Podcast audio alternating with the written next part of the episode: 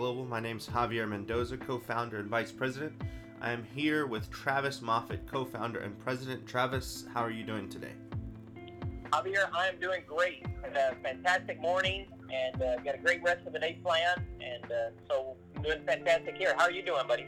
Oh, I'm doing good. Thank you very much for asking. I enjoy uh, having these conversations and enjoy kind of getting a little bit of uh, kind of what the behind the scenes maybe uh, of Connect Global see the why and the how of what we're doing uh, described into uh, you know audio form and, and getting people a chance to listen in on some of the conversations that we're having all the time uh, in in regards to how the ministry is running and, and what we're doing and some of the projects and things we've got going on. Uh, you know, last week was uh, International Women's Day was Thursday, and you know, so we talked a lot about uh, empowering women and, and providing care for women and some of the projects and and some of the things that we've got going on, the ongoing uh, you know solutions that we've found in Honduras through education and through uh, some of the medical communities there and, and things like that. So we're going to talk a little bit about that today. Um, but I wanted to also mention that Travis, this week you noticed uh, some pretty interesting and, and positive information that uh, has just been released. Uh, some updated reporting and updated statistics there in Latin America, and specifically uh, some good news for Honduras. And so I wanted to start off there, and maybe you can describe a little bit about what it is that you came across this week and how that kind of fits into uh, what we've got going on in Honduras. Yeah, absolutely. So, as you know, and many of our listeners know, we've worked in the nation of Honduras now for about 14 years, and we just have a great love for Latin America and specifically Honduras. So, there's an organization uh, from Mexico called the Citizens Council for Public Security. This is a nonprofit organization that reports on things related to uh, security issues, peace issues, and sort of the opposite side of that coin being the violence issues that many people have heard in the news and reported uh, in Latin America, in the various different countries. That has been an important dynamic for us in the work that we're doing in Honduras because of where Honduras specifically usually falls on this scale. So this organization produces a report every year of the 50 most violent countries in the world and basically they are looking at violent crime and specifically homicide rates as it relates to um, the population. So they look at cities over 300,000 people, and then look at the number of homicides in, in one in one year time period in that populace, and then create from that a per capita homicide rate based on how many homicides per 100,000 citizens. Not an exciting report, obviously, but an important measurable in uh, the progress of peace work, whether that's from a faith-based standpoint, an organization like Connect Global, or that you know how the police are doing and how the, the government infrastructure and things like that are doing. So here's why this was exciting for us. The two biggest cities in Honduras would be the capital, Tegucigalpa, which is about 1.2 million people. And then the second city, San Pedro Sula, which is a little over 700,000 people. For the last several years, uh, San Pedro Sula specifically has typically been in the top three of the most dangerous cities in the world, in the entire world. Uh, and Tegucigalpa has always been right up there with it. So in 2016, for example, uh, if my memory serves me correctly, uh, San Pedro Sula was like number three in the world uh, as far as a per capita homicide rate, and Tegucigalpa was like number five or six. So, so right there in the in the top categories. In 2017, and this is the good news. This is what we were very excited about. In 2017, the report that came out just earlier this month, uh, San Pedro Sula had dropped down to the number 26 position from number three to 26 and Tegucigalpa had dropped from like fifth or sixth down to the 35th uh, position. And what was good about that is not only, or it wasn't just that other cities had just excelled them in uh, in homicide rates, um, and that pushed them down. but that the homicide rates in those cities had actually decreased. And what was amazing is that they had decreased by about 50%. So when you look at San Pedro Sula specifically, San Pedro Sula as a city has been referred to as the murder capital of the world. Um, it, it has had some, some pretty difficult challenges in regards to homicide rates. So in 2016, their homicide rate was about 111, 112 uh, homicides per 100,000 people. In 2017, that had dropped to 51. Now, while that's still a very high number, to see one city uh, cut their homicide rates in half uh, is just tremendous. That is just fantastic news for the city of San Pedro Sula. And then Tegucigalpa was a similar uh, decrease. Their their homicide rates were already a little bit less. They were in the 80s, in uh, like in the 80s uh, per 100,000 citizens, and had dropped uh, down to the upper 40s, uh, like 47, 48, something like that per 100,000 citizens in 2017. So it was very encouraging to see uh, the big decrease. And, and while we long for the day that there's no city in Honduras on this report at all, and really no city in the world that has to deal with this kind of pervasive violence. Um, we were just very encouraged to see such significant decreases in these two main cities uh, there in Honduras. So we just really wanted to applaud the efforts of the Honduran government. We know um, from just being there, being in the community, uh, watching the news, uh, communication with friends and, and partners and coworkers who are a part of governmental organizations there in the country.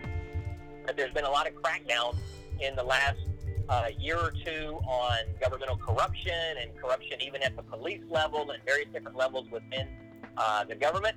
As well, we want to just applaud the churches, the missionaries, the missions organizations, uh, the humanitarian organizations, the business owners, those people who, uh, whether from the United States or from Honduras, who are in their own community working to bring about peace within their community and fight against uh, uh, violent crime in the community.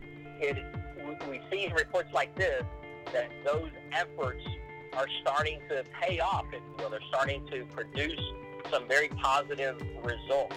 And, you know, we talk about uh, the violence. We don't hide from that issue of, of the violence in Latin America and in Honduras specifically, but we really wanted to take some time and just applaud the hard work of, of people who are going into Honduras to produce some great results. Um, and it's just very, very encouraging to see these uh, type of reports uh, coming back out of, of the nation. Please keep Honduras and Latin America in your prayers. You know, if you're listening to this, uh, we, we, we want to encourage that this is a time to even up our vigilance in prayer and in effort and in work um, throughout all of Latin America. You know, the unfortunate side of this report, or one of the, the, the burdensome side of this report for us, was that violence in other parts of Latin America, specifically in Mexico, has increased. Um, not in even one particular city, but kind of spread out uh, uh, across the nation. And so we definitely want to continue vigilantly praying and working throughout Latin America. Um, but we definitely wanted to take a moment and just really celebrate the efforts and applaud the efforts of, of the national government, the police, the churches, the businesses, the missionaries, you know, everybody there in Honduras really trying to make Honduras a more peaceful place. And it looks like uh, we're starting to see some, some great positive results. Yeah, that's really amazing. I uh, saw the report this week and was pretty excited about it. I know some of our partners and friends from Honduras, uh, specifically in La Ceiba, some pastors were sharing that news and are very proud of uh, the advancements and, uh, and very proud of sort of the increase in safety and, and, and sort of moving the needle. Uh, and so they were sharing that out this week as well. So I'm really glad to see that and, and happy to, uh, like you said, you know, we're just a part of what God's already doing in this place. And so to us, we're just you know, kind of count that as, as a blessing to be able to be a part of, uh, you know, moving the needle forward and moving uh, the country into a, a better, safer place. Um, and so, talking a little bit about the, uh, you know, the impact that you know Connect Global is having, and, and the desire for us in you know aligning ourselves with that reduction in crime and uh, really our, our overarching desire to increase opportunity there, uh, let's jump over and I'm going to uh, let us listen to a conversation that I had with Danielle Mendoza, our other co founder, uh, just a little while ago, and we will listen to some of the opportunities that we've got going on right now in Honduras where we are empowering women and providing care for uh, some of the most vulnerable citizens there in Honduras. Okay, so we have here today Danielle Mendoza, co founder of Connect Global. Danielle, how are you doing today? I'm doing great. Good morning. It's good to be here with you. All right, it's good to hear you, and uh, wanted to talk a little bit about some of the work that we have done together uh, in Honduras. You know, last Thursday was International Women's Day, and so we highlighted a couple of different stories through Connect Global that we are working on, uh, different projects and things going on in Honduras. Now, while you and I and our daughter Sage lived in Honduras, there were a few women uh, that we met, um, one of which is Tesla, one of our good friends uh, that we met in 2015. Uh, she was at that time the director of the Children's uh, Foundation for Kids with Cancer. Um, and so she was a uh, one of the people that we met while we were volunteering at the hospital, uh, pretty much almost on a daily basis and she helped introduce us to a few different of the projects that we're working on now. Um, but I wanted you to describe some of the experiences, or at least just kind of tell everyone a little bit about Tesla and some of the interactions that we had uh, when we first met uh, in 2015. Yeah, so whenever we first moved to La Ceiba, um, obviously we went in knowing a handful of people just from our travels over the last 12 years there um, to Honduras specifically. But because we had done primarily most of our work in the village of Casuna, we had a great opportunity to get to know a lot of people from the La Ceiba area and put down roots. And one of those, one of the first people we met there that we were just extremely impressed with was Tesla. Um, she she was just a woman that knew her business. She knew what she was doing for the kids with cancer um, from a medical standpoint. But the thing that really stuck out was that she just had the heart and the compassion to go with it. Um, you could tell for her it wasn't just a job, it wasn't just something she did for a paycheck she truly was emotionally invested in the children that she was caring for and also for their parents. And so that was something that really stuck out to us is she she took her role very seriously and she did everything in her power to make a really tough situation a little bit better and to ease some of the suffering in every way that she could by giving um, comfort and peace and just being there for the mothers as they watch their babies in pain and take the treatments. And so that just really was impactful to us because we saw her day in, day out, showing up, caring for the families, going above and beyond, putting in the hours that you know she wouldn't be getting paid for and that was never her concern her concern was the well-being of the patients and the families. Um, because unfortunately, with something like cancer, especially for a child, it doesn't just affect that that child; it affects the whole family. And so, just seeing her care for the whole nucleus of the family was just something that you know stood out, and we knew immediately that she was someone that we wanted to partner with because she was so well connected in the community and we we shared the same common goals um, to to go beyond just the physical, but to also provide um, the compassion and the emotional care as well. Yeah, I definitely uh, appreciate that uh, because I know that she was uh, one of the first people that we met, one of the first people that we really truly connected to uh, in Honduras and have stayed connected to uh, these past few years. Um, but she, what struck me about it is kind of similar to what you're saying. You know, she had a really, she did a really great job of being able to uh, go between the very compassionate, full on, you know, she's spiritually caring for the children that that came through her office, but then also was able to switch to a very sort of uh, logical response of fundraising, you know, running the administration of the foundation, and doing everything that needed to happen to actually make the business run. Um, I, I believe that she was definitely the best asset that that foundation had at the time, and she really, really helped put La Ceiba uh, Clinic on the map for the uh, National Foundation for Kids with Cancer. And she really did an amazing job fundraising. You know, one of the events that we were involved in that she had helped uh, put together was the Color Run, which is a 5K, the first one in the city. And she did an amazing job fundraising for it and establishing herself there in the community, which was really amazing to see. And so I think that's a testament to not only her as a person, as as you know her specifically, but I believe uh, women definitely have a unique knack for multitasking and just getting the job done and getting everything uh, complete. And I think that's a pretty cool thing. Um, you know, like I said, as we were talking about International Women's Day last week, um, there was another uh, project that came up uh, on our radar. It was actually introduced to us by uh, the pastors of the church, CCI Church, which is the church that we were going to uh, and have stayed partnered with uh, there in La Ceiba. Pastor Allen and Pastor Miguel found out about a woman in a nearby town named Maria.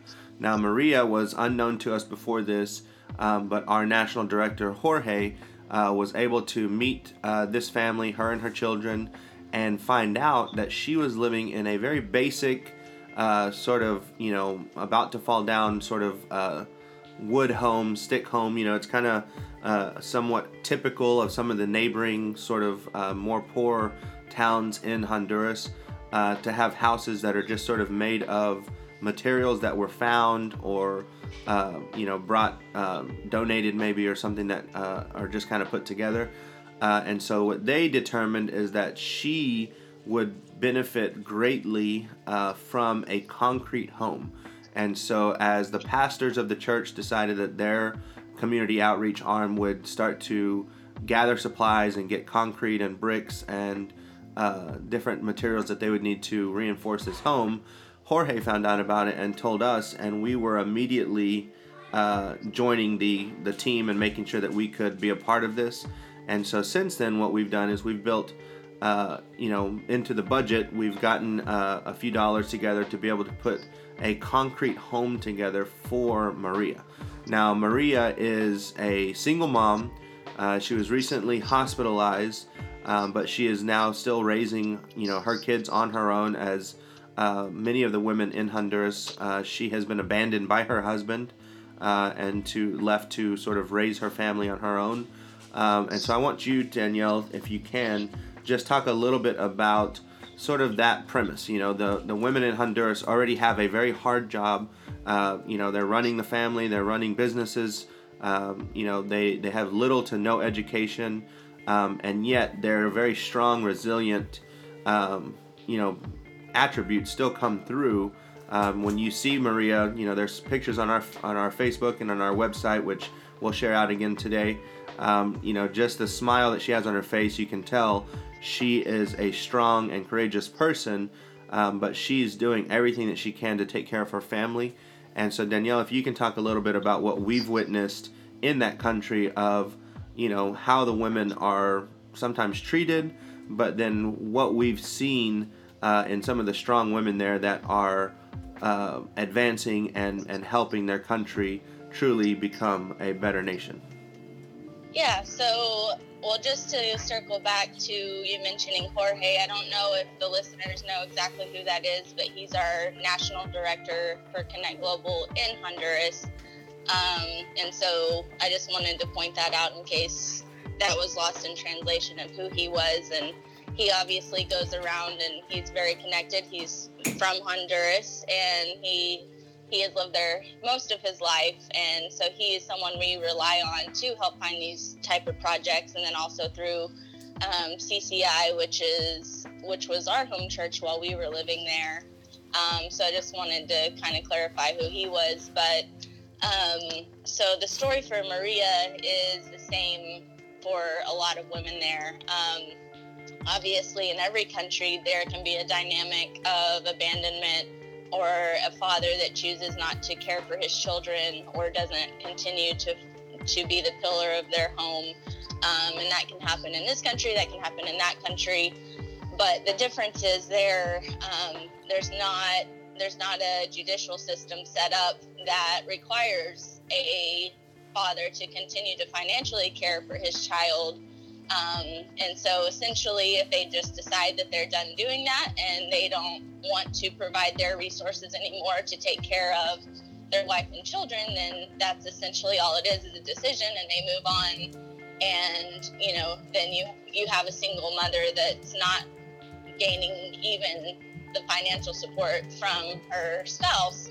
And I think the concept is sometimes hard for Americans to understand because in this country we can we can kind of choose to to have the wealth that we desire. There's a lot of opportunity here and if you just work hard, you put your nose to the grind and you just get it done, you can really um, dictate the level of income that you have. You know, there's plenty of education, there's plenty of scholarships, and if you are a person that's willing to put in the work, then you will often find a job that will compensate you in the way of providing enough for you to take care of your family um, with food and shelter.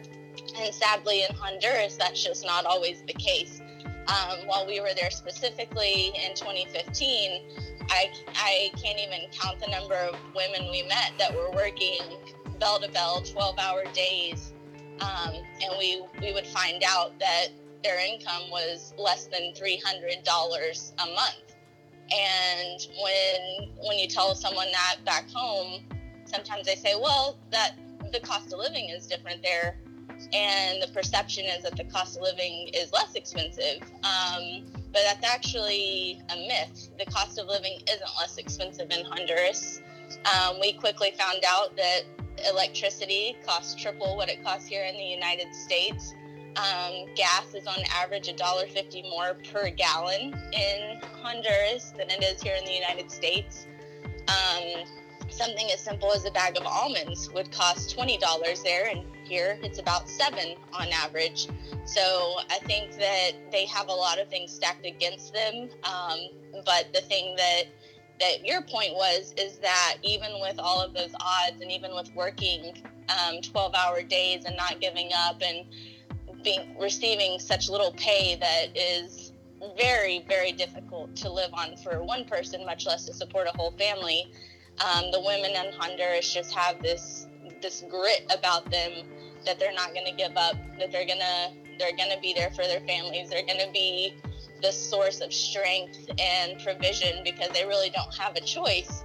But the the thing that was unique about a lot of the women there is that they don't walk around um, downtrodden and discouraged and with an outlook like life is bleak. They they walk around like they are privileged to have the job that they have, to have the family that they have, and that they're just not going to give up. And so for someone like Maria, um, living in a structure that, you know, no one would really in this country want to call a home, um, to be then given a concrete home and to be right alongside the men working to rebuild it and you know, making food for them and taking care of them while they do something tangible for her is just it's just amazing because every person deserves to have a safe living environment and unfortunately that's just not the case there um, and so you know we can't solve every problem but we we can start with one at a time and we get involved where we can and these are deserving people that work hard um, to provide for their family, just like we all here work hard to provide for our families. And we just want to continue to to raise those people up who are putting in the time in the community, who are pouring into their families, and just giving them some hope, um, just like we would hope someone would do for us if we were in a time of need. Yeah, that's really great, Danielle. And you know, Maria uh, is just one example of a mom in Honduras who's working hard, who's you know, confident and strong and courageous in doing what she needs to do to take care of her family. And just one example of a mom who we have observed and have chosen uh, to help and come alongside and, and provide something tangible for. But at the hospital, the regional hospital there in Atlantida, uh, we also were able to witness uh, moms coming in and out of that hospital. That that is one of the busiest hospitals in the country. So they're giving birth uh, to you know 10 to 12 sometimes uh, mom you know babies every day uh, in that hospital. And so what we observed there uh, was also uh, kind of a tragedy, where some of these moms they come in uh, maybe a day or two before you know the time to give birth. Um, the neonatal system there is set up pretty well um, you know, for a developing country and for, for an area like that, they've got uh, pretty good nursing staff and they, they take care of the children pretty well. And even some of the kids who who have uh, you know problems at birth or during birth, uh, they're able to handle quite a bit. Um, but what they have not yet been able to find a space for is the moms either right before delivery or directly post delivery uh, to rest and recover uh, as they have just given birth. And so, what we observed, uh, Danielle, uh, on our trips to the hospital, are women, uh, moms from really all ages, uh, but just lining that corridor, lining that hallway uh, with makeshift mats, maybe a blanket uh, every once in a while. But they will actually sleep out there in the hallways while their children are being cared for in the neonatal units there, and they will sleep there, they'll eat there, they will, you know, wait to be called in to come and nurse or, or come and, and receive their babies. And so when you and I saw that, um, I know that that struck a real chord with you and, and how, uh, you know, the moms are, are left to sort of defend and fend for themselves there in the hallways. Um, can you describe a little bit about the feeling that we had as we walked through there? And then I will quickly also share uh, and, and kind of repeat for some of the people who've heard it before, but we're working on a, on a pretty large size project there to address this issue. Um, but if you could just talk a little bit about that uh, real quickly. Yeah, so um, when we started going to the hospital every day after moving to La Ceiba to work with the um, Foundation for Kids with Cancer with Tesla, um, as we were getting to to the clinic where she was in the back with the Cancer Foundation, we were often passing um, women lining the hallways, the open air hallways on the floor. And I asked, I had asked Tesla, you know, hey, why are these women on the floor? What's going on? Are they okay? And she explained to me that they had delivered children, that they had just had babies, and that unfortunately um, there is not a space for them postpartum after they deliver their babies.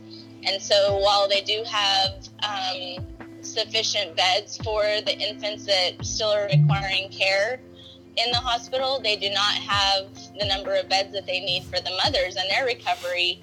And I was, you know, obviously I was very saddened by that um, after having my own child in a very comfortable U.S. hospital and still having the strong desire to get home to a much more comfortable space. I I just couldn't imagine having delivered and then being told to go lay outside on the floor because there was no space for me. And so as we were going every day and just witnessing this, um, it just became a greater conversation with the hospital about, you know, do you guys have the land? Can we? Is there a space where that can be created where we can um, put some beds and take care of these women and get them the the proper um, housing that they would need postpartum after delivering? Because obviously your body has just gone through. Um, you know some trauma delivering and it is wonderfully made so it, it will heal itself in most cases but you do have to have proper rest and proper environment. And obviously, laying on a tile floor in an open air hallway is not going to be um, conducive for a quick and healthy recovery, especially because then you're being exposed to not only the elements, but you're also being exposed to um, just germs and a, an unclean environment. And so that kind of started the conversation with okay, what is happening what's the problem and what's the solution. And that's when um, we started trying to scout the area for a place to build a maternity home for these women um, for the time period that they would need to continue to be in the hospital after delivering their babies. A lot of times the moms would be okay and clear to go home, so to speak, but because they are malnourished, the mothers, then often when the babies are born, the babies are malnourished, and so it can be several days and in some cases several weeks before the babies are released into um, the mother's care from the hospital until they can get them to the right weight. And so, obviously, as any mother here wouldn't want to leave her child, those mothers don't want to leave theirs, and so they end up sleeping outside the hospital um, in the hallways that we've described. Yeah, and so to us, you know, it, it's an amazing opportunity that we have that we uh, kind of came into. You know, we observed those those women as you described, uh, sleeping and just waiting and and even eating their meals out in that hallway. Um, but to us, we looked at it as an opportunity. You know, sometimes we we see things and we observe tragedies or we observe things that you know just don't make even any logical sense, emotional sense, and we just kind of turn an eye and we just say, "Wow, how horrible that is," or "How terrible that is."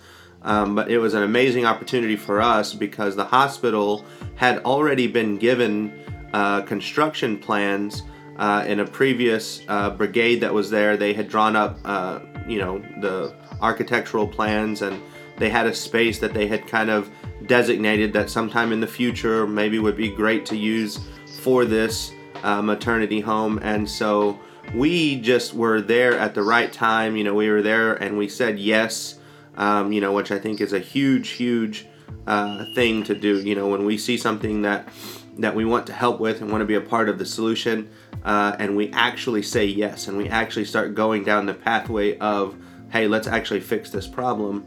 I think that was a turning point, and so what we have experienced since then has been uh, a large amount of our friends and people that we know just coming alongside us and helping us fundraise for this thing. We're at the point right now where we are uh, getting the last of our permits to do construction there in the city.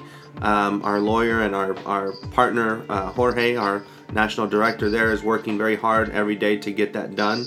Uh, and so we expect to be breaking ground on this 20 bed facility uh, very soon, uh, maybe in the next week or so or next couple of weeks.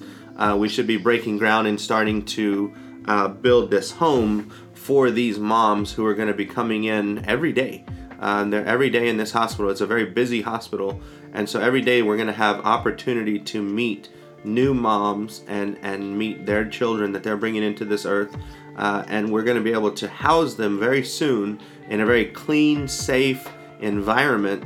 Uh, this home is going to be, like I said, 20 beds. It's going to have bathrooms, a place to prepare meals, clean, you know, uh, in a clean manner and you know a safe and secure manner. And um, there's going to be security. There's going to be uh, staff of volunteers that are going to be there every day to welcome them in and to get anything that they need and help you know just really make that transition for them as smooth and as easy as possible. And so to me, I think it's really, really an amazing time for Connect Global because as we're building a home for Maria, uh, this mother, you know, who we met just a couple of weeks ago, we're also going to be breaking ground on this maternity home for every new mother that comes through the hospital there in La Ceiba. I think is a pretty amazing thing, and I'm really excited that you know even uh, back then when we just first kind of found out about this hospital, uh, you know even then we were already thinking of what's going to be the long-term solution for these moms, you know, and so now we're we're right on the cusp of being able to provide this solution for them and I couldn't be more excited. I couldn't be more happy to be a part of it, um, and I couldn't really be more happy uh, as a, a, co-founder of this foundation to be supporting women. You know, being able to provide something for the women of Honduras, as you said, these strong, courageous. You know, they're holding their heads up. You know, very, uh, you know, courageous and strong women that are creating a new Honduras. You know, we are talking today a little bit about uh, some crime statistics in the country that uh, we got some good news on that uh, a new report was published and uh, you know updated And, you know, the crime has fallen in this country. And I do believe that one of the solutions, the long term solutions to creating a you know a, a, crime reduction and and making Honduras a safer place is going to be supporting and empowering the moms and the women of Honduras to create a better place. You know, uh, moms uh, just in general always are going to be able to care for their children, care for their their young sons and their young daughters uh, better than anyone else can. And so these moms being empowered and, and, and given every opportunity to create a better environment for their children, I think also goes into creating a better, more safe uh, Honduras um, because they will then have more opportunities. They will have more opportunity to focus on their their relationships and focus on the actual things that matter, not having to worry about sleeping on the floor, not having to worry about if their house is going to cave in or you know worry about certain other natural things they'll be able to focus again back on their family focus on keeping their families together and keeping their families moving forward and that is a really exciting thing to be a part of. So i really appreciate it danielle for you talking with us a little bit today and describing some of the things that you and i have been able to witness and, and play a part in. And so i just really appreciate uh, all of our supporters and our partners and friends uh, because of course without them uh, none of this would be able to be done. So i just really am grateful for that as well.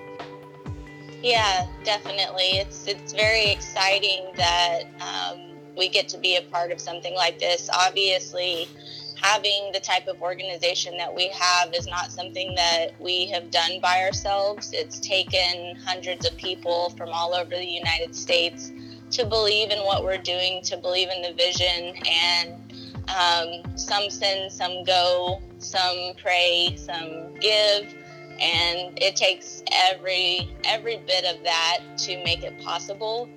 And so we definitely um, we do not lose sight of that. We know that this isn't something that we have created on our own. We're just extremely happy and blessed that we get to be a part of it, and um, it, it's just a wonderful wonderful feeling when people from all over the United States come together and are able to do something like provide a stable home structure for a single mother or to create a maternity home for mothers who have just delivered their babies.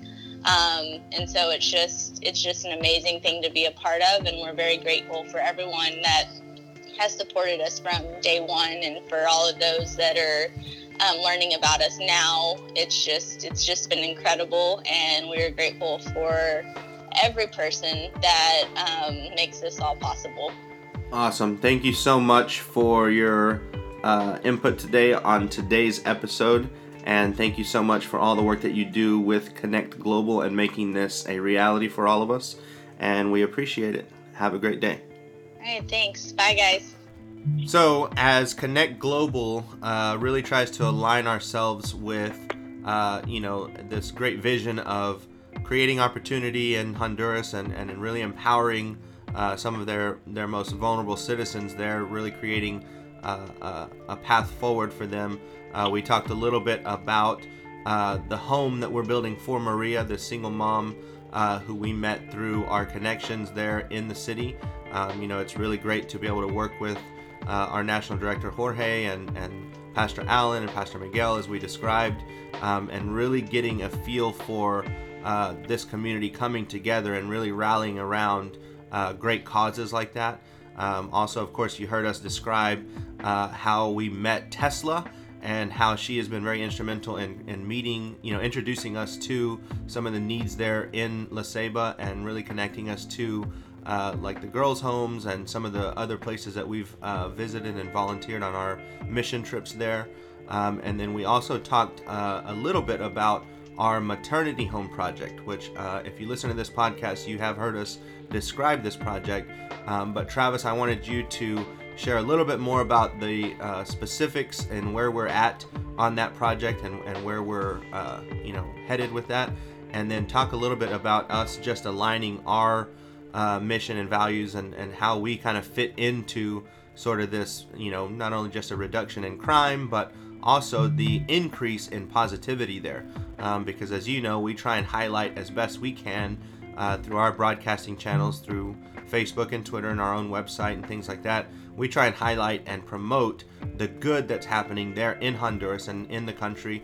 Um, not just our projects, but we hope to also shed light on the other projects and, and things that are, are, are born out of Honduras and, and are Honduran led, um, you know, things that are happening. But we also want to uh, share a little bit about how we're aligned with that. So if you could speak to what we've got coming up, the maternity home, and just really how we're focusing on empowering women specifically, but uh, also just empowering these most vulnerable citizens here in Honduras. Yeah, absolutely. You know, there's a uh, there's a quote that says that a mother holds their baby's hand for a short time, but holds their heart forever.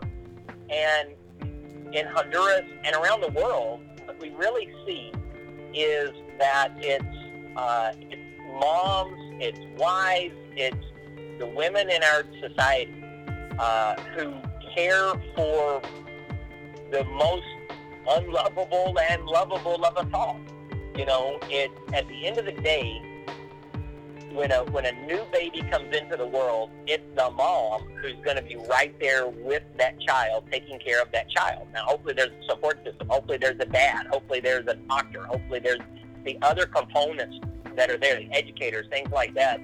But so often we see women uh, serving, you know, in all of those roles in someone's life uh, to to care for one another, to you know help their husbands, to help their children, to help out society as a whole. But oftentimes, unfortunately, we've seen this all too often uh, in the United States and Honduras around the world that, that women as a, a group of people in society uh, can simply be marginalized, can simply be overlooked, can, in, in worst case scenarios, be hurt and abused um, and even sometimes in better case scenarios, like I said, just marginalized. And so for Connect Global in Honduras, we have tried to be very intentional about caring for the society and the community as a whole. Um, whether that's pastors or whether that's homeless people, whether that's men or whether that's women. And really trying to be very intentional about caring for women because we know that as we can strengthen and empower and encourage and activate and uh, build up and, and really encourage the women there in Honduras that we see, um, man, generations of impact that, that that causes. So at the hospital specifically, uh, there at the hospital Atlantida in La Ceiba, it's a very big, very busy hospital. Um, they they deliver about there's about a hundred babies a week, more or less, every single week delivered at this hospital. 5,500 new births a year, about 76,000 total patients a year at this hospital. I mean, it's a busy place. And a lot of these patients, again, are brand new moms delivering a brand new baby. Because of the poverty in the country and because of the rurality in which a lot of these mothers live, in a, in a very rural environment and then traveling into the hospital to deliver, many of the babies are born premature because in many cases the mom is uh, undernourished, malnourished during pregnancy. So then when the baby is born premature, there's a NICU for the baby to grow and put on some weight before making the journey back home. But in many cases, there's no place for the mother. And so these moms will literally sleep on a tile floor outside of the NICU waiting for their baby to be healthy enough to take that child back home. And you know, we all listen to that statement. We listen to that reality that this morning there were probably, or there were definitely somewhere between 8 to 18 mothers who woke up on that tile floor this morning. And we hear that as a reality and say, oh man, how terrible. And then on the other side, we say, of course they did that because they're mothers their mothers and they're not going to leave their child. They love their child. They're dedicated to that child. They're going to be there and take care and care for that child. And we're simply saying as an organization and as a community, we want to step in and help them help their child, caring for their child. And so the hospital came to us and asked us if we would build this house, and we responded with absolutely, absolutely we'll do this. Because we want to provide a place for these mothers as a group of people to be able to have a safe and comfortable place where they can still be on hospital property, still take care of their child, still be there with their child as their child is going through these first few days of life, trying to get healthy enough to just get back home, but also make sure that the moms are taken care of in this setting. And you know, this is an opportunity for us to really care for, like I said, a group of moms. These are moms who come in, they'll spend, you know, three days to as much as maybe two weeks in this house at the hospital. And we're working on making sure that this house gets built properly and is comfortable and is safe, and that there's a staff person inside the house to be able to care for the moms and and you know share with them encouragement and love and maybe practical stuff like food and clothes and things like that that the mother may need. And that way, when she goes back home, she's had opportunity to hear the gospel. She's had opportunity to hear about Jesus. She's had opportunity to get some food, to get some clothes, to get some comfort and some encouragement, and a safe place to, to lay her head at night so that she can then uh, do all that she needs to do and wants to do in caring for her child. On the other hand, at the same time, we have opportunity right now uh, that that uh, you shared about in that last conversation of helping Maria. So here's an individual mom. Here's a single mom who is, you know, like I just said, single mom. She's by herself. She's caring for her kids, and she's had some health challenges, and she's had some home challenges. You know, her house, uh, the, the, the, the if you can call it that, the dwelling that she was living in was just not a very good place and uh, so that situation was brought to our attention, and we were just able to step in and be a part of helping her uh, really uh, stabilize that structure, solidify that structure, and build a home for her so that she herself has a home. And so for us, whether it's for one individual mom that we're going to help Maria in, in her situation, or it's just a group of moms who are coming to the hospital, we just want to be a part of encouraging the women of Honduras that, hey, you know, God has created you and God loves you and He gives dignity into your life so that you are strengthened and encouraged and empowered and activated to care for the next generation of Hondurans so that we start to see things like what we just talked about, violence coming down and, and economics going up and uh, gang activity going down and and uh, philanthropy and and community care and things like that on the rise, and we're starting to see those shifts and those changes. And we believe that that happens as mothers, as well as fathers, as well as young people, every part of society. But as we see these mothers and these women start giving themselves and dedicating themselves to God and to their community. So that has just been a great honor for us to be a part of projects like this in helping uh, lift the whole community um, and really just serve the whole community through the gospel of, of Jesus. Man, that's so exciting uh, to be a part of, and I know that um, like what we've done from day one is just sort of you know focus on hey what's going to make the biggest impact you know what's going to be able to change the most lives and and really uh, you know create something going towards the future uh, and I think this maternity home is gonna you know be one of the best uh, uses of that. You know, to be one of the best examples of that. Um, you know, where we're to have opportunity every single day. You know, like you said, um, and we keep kind of reiterating. You know, this is a very busy hospital, uh, and so they're introducing new children there every single day. Uh, and so this morning they're to be new babies that uh, very soon are to be able to be uh, you know, their moms will be able to find rest in this maternity home and be able to be there.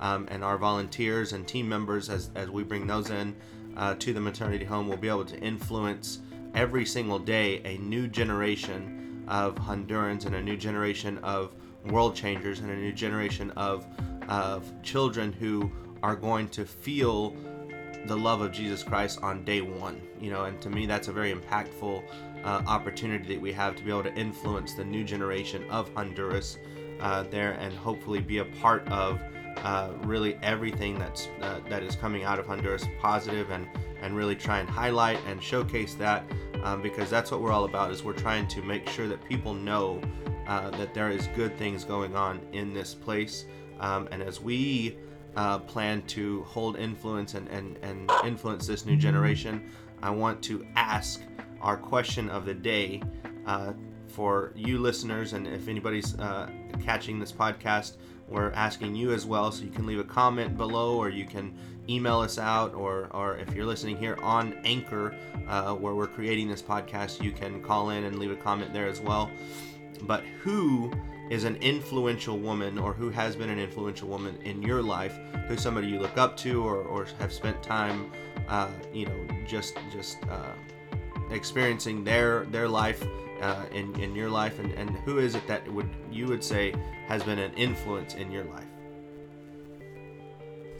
um, man that's a great question and uh, you know this may sound um, like the obvious but i got to go with my mom um, certainly, there's been a lot of influential uh, women in my life. My wife is a, is an amazing woman and has been very influential in my life. I've had many great teachers. Um, but I'm going to go with my mom on this as a huge influencer in my life, not just because she raised me, but my mother has set an example all of her life as a missionary. You know, she travels into prisons around the world. She travels into prisons in Texas, uh, from the right young age of 12 years old, she felt in her heart that God was calling her to be a missionary, and she has really given herself fully to that. Even at times when situations might have seemed scary uh, or intimidating to her, she has really stepped out um, boldly and been an example to me and to a lot of other people of just reaching into the world selflessly and sharing the gospel. You know, she's been in in prisons in the United States. She's been in prisons in Mexico. She's been in prisons in Jamaica. I mean, you know, she's kind of been around the world in some of the toughest environments that you could possibly imagine. And she does that with grace and with posture and with uh, excitement and encouragement and a sense of warmth and positivity that is just unprecedented. And uh, so I have really admired the example that she has set for me in my life um, to just give myself fully to the gospel and fully to people and just share the love of Jesus with them. How about for yourself? Who has been a significant influential woman in your life? Man, that's great. And first of all, I can absolutely attest that Miss Betty Moffitt is a very influential and very uh, you know, encouraging and empowering uh, woman. Um, you know, and and just to kind of hitchhike on that, you know, she in her own right is a minister, and in her own right is, uh, you know, a, a large part of the ministry uh, of which your your mom and dad founded. So I just want to give a shout out to her because everywhere she goes, people love her and adore her, and she has amazing words to share, an amazing story and message to share, and also goes and does a wonderful job when she's asked. You know, a lot of times she doesn't put herself out there um, because she is just running the business of, of the ministry and running the admin part of it. So she won't just kind of go thrust herself out to the microphone. But every time I've heard her speak, uh, you know, she's full of wisdom, full of character. Um, she's hilarious when she's talking. Um, and I remember specifically one uh, last year, uh, I believe it was, when we took them to La Ceiba, they, they uh, did a segment of marriage seminars, which is what they're, they're known for uh, here in the Texas prisons, but they also do them in churches and in other formats. Um, and so they did a segment of their mission seminar, of their marriage seminar there uh, in La Ceiba. And I remember th- just observing the audience, which was a full house that night, uh, almost everyone was on the edge of their seat. No one was looking at their phone, no one was looking at the clock. And quite honestly, your mom and dad talked for quite a long time, but everybody was on the edge of their seat listening. And a large part of that was the authenticity and the realness that your mom shares. And to me, I've always enjoyed that part of, of their ministry, but especially that part of your mom's ministry where she is as real as it gets and just shares you know what God has put in her heart to share, which is her life, her story.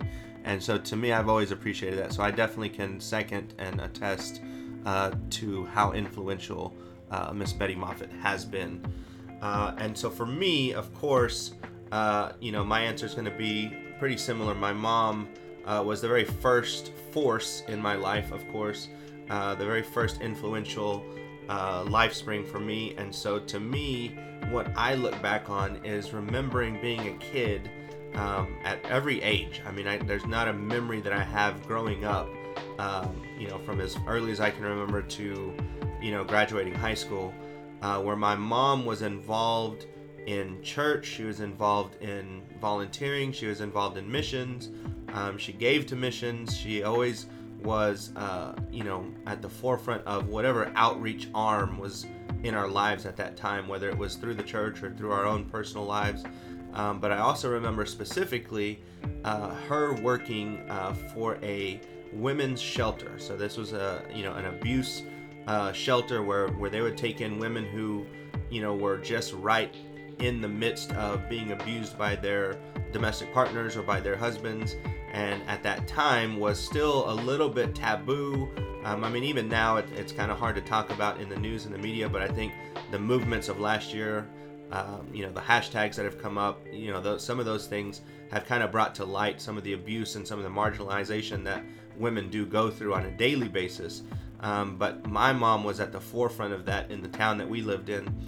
And you know being able to see my mom who i perceive and have always seen as a strong uh, you know woman of you know of, of character but um, just a strong personality um, see her you know care for these women and, and really take care of some of these women at their very very very most vulnerable state um, i got to witness that from every age like i said. I got to um, you know actually go with her to certain cases where you know she was going to go pull a woman from their house because she was being abused in the moment. So i've been on some of those runs with her. I volunteered um, all of my volunteer time that i did as a kid was at uh, you know the shelter or at their distribution center or at the donation collection centers. Um, i was just around that world a lot and so i have an utmost respect for um, of course women who've gone through that you know and, and, and you know hurt and my heart breaks for women who've experienced that trauma and that pain.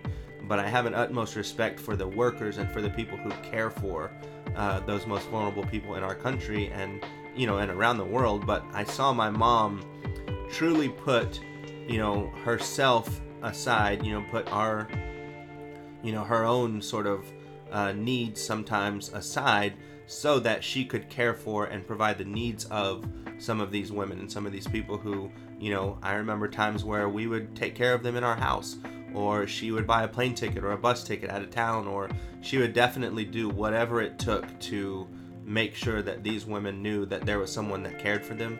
And to me, that's impacted my life and will impact my life for the rest of my life.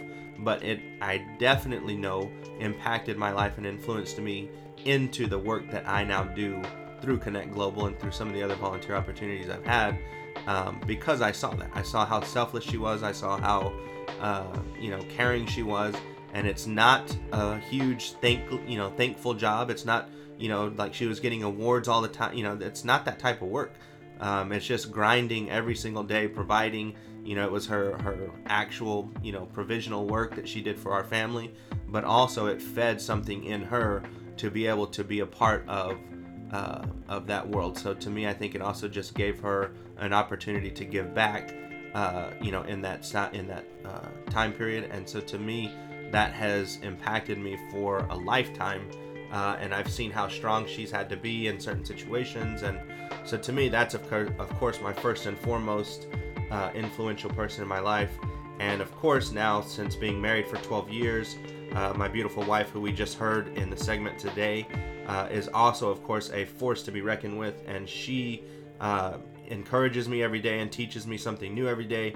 But to me, just observing how she handles herself in certain situations and, and through heartbreaking situations, you know, things that have happened in her life and, and things that have happened, you know, in our life together. And so to me, I just, I see her as one of the strongest women that I've ever met and ever come across. And to see her when she's in her element and when she is able to uh, travel with us on some of these trips has just been amazing as well.